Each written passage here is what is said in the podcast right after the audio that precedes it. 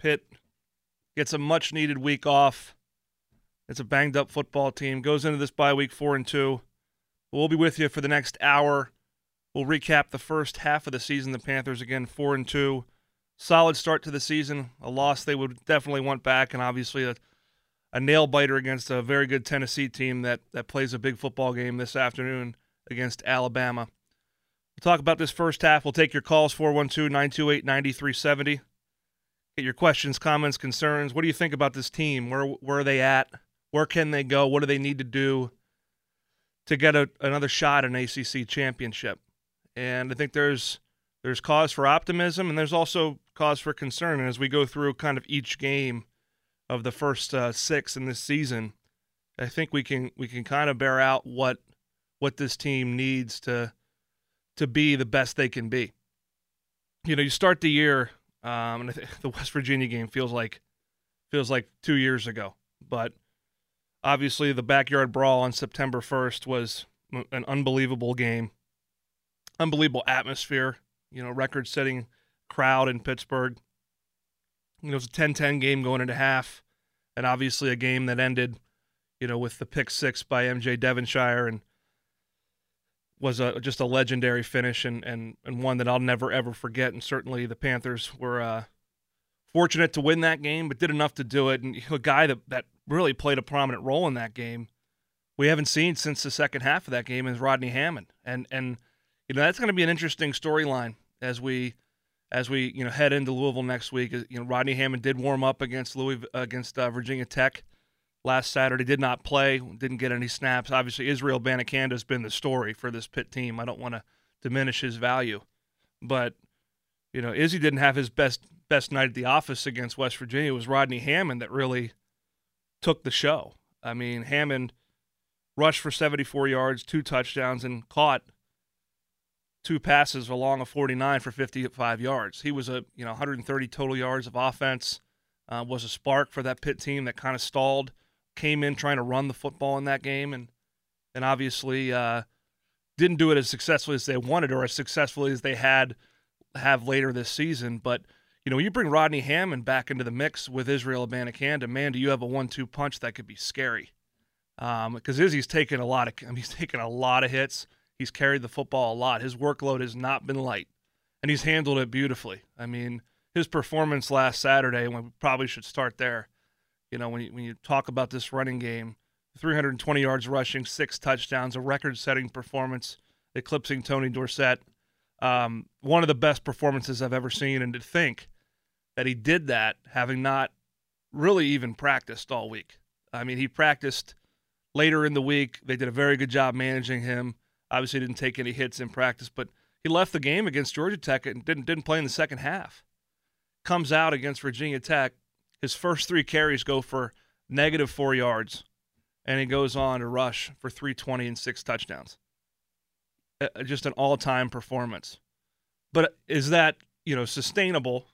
Taking 30 carries a game, you know, in today's football, especially with a guy that's been banged up before, it's going to be nice to have Rodney Hammond back to to kind of formulate that one-two punch that I think will be very difficult for teams to handle, particularly because their running styles are so different you know, Izzy's a very patient runner, but when he sees a hole and it forms, he can hit it and burst. And man, does he have home run capability. Rodney is um, Rodney's a guy that, you know, he, he's he's a hit it now. But um, speaking of now, we got a caller on the line. Who we got? Title Title Man, what's up? How you doing, Pat? I'm doing good, Title Man. How are you? Hey, beautiful uh, Saturday and a lot of good football on today, by the way, too. So uh, uh, it should be an a, enjoyable weekend. Hey, here's here's what I'm a little bit questioning. Uh,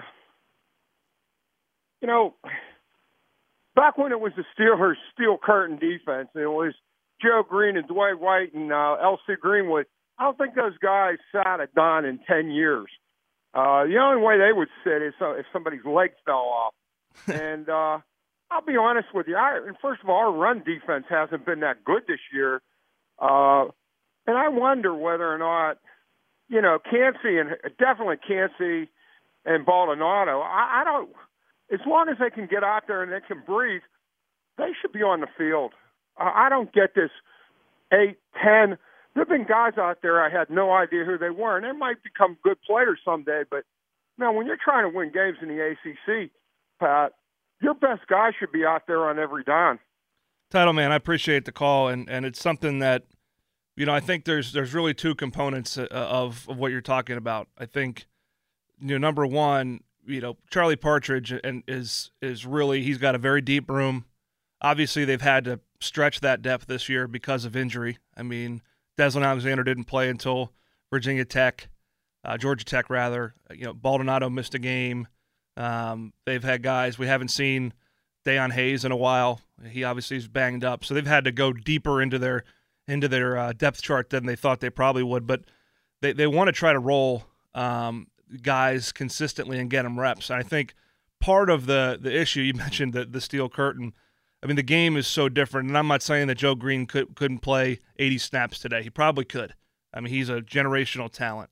But the the pace at which these offenses play nowadays, you're expending so much energy, so much more energy in, it, from snap to snap than you were back when there when you were huddling.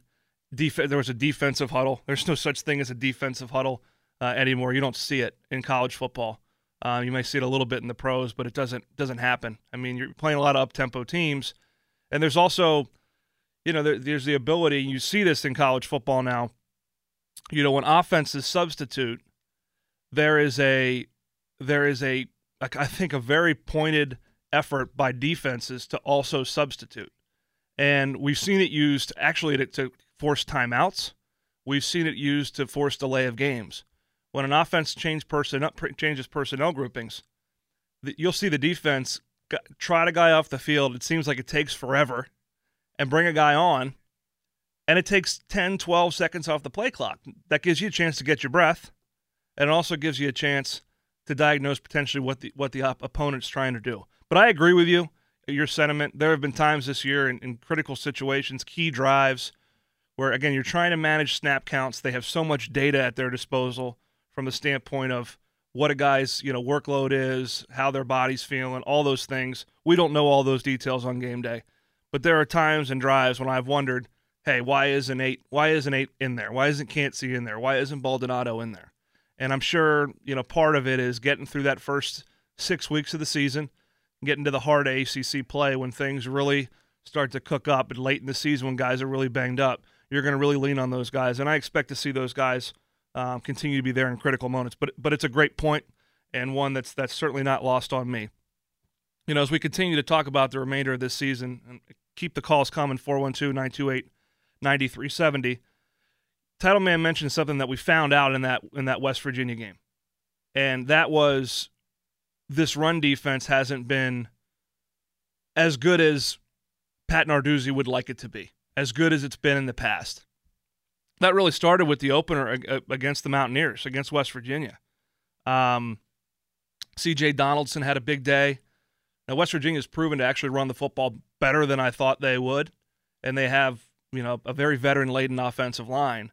But Pitt has not been as good defensively against the run. And they've had these momentary lapses where there's been these big gash runs, whether it's quarterback runs, you know, with uh, Jeff Sims for Georgia Tech, or big runs even against Rhode Island, where there have been big gash runs. And I, I, I would attribute it to a couple things. I mean, they're they're relying a lot on their safeties to make plays, which obviously you're you're then relying on, you know, one on one open field type tackles.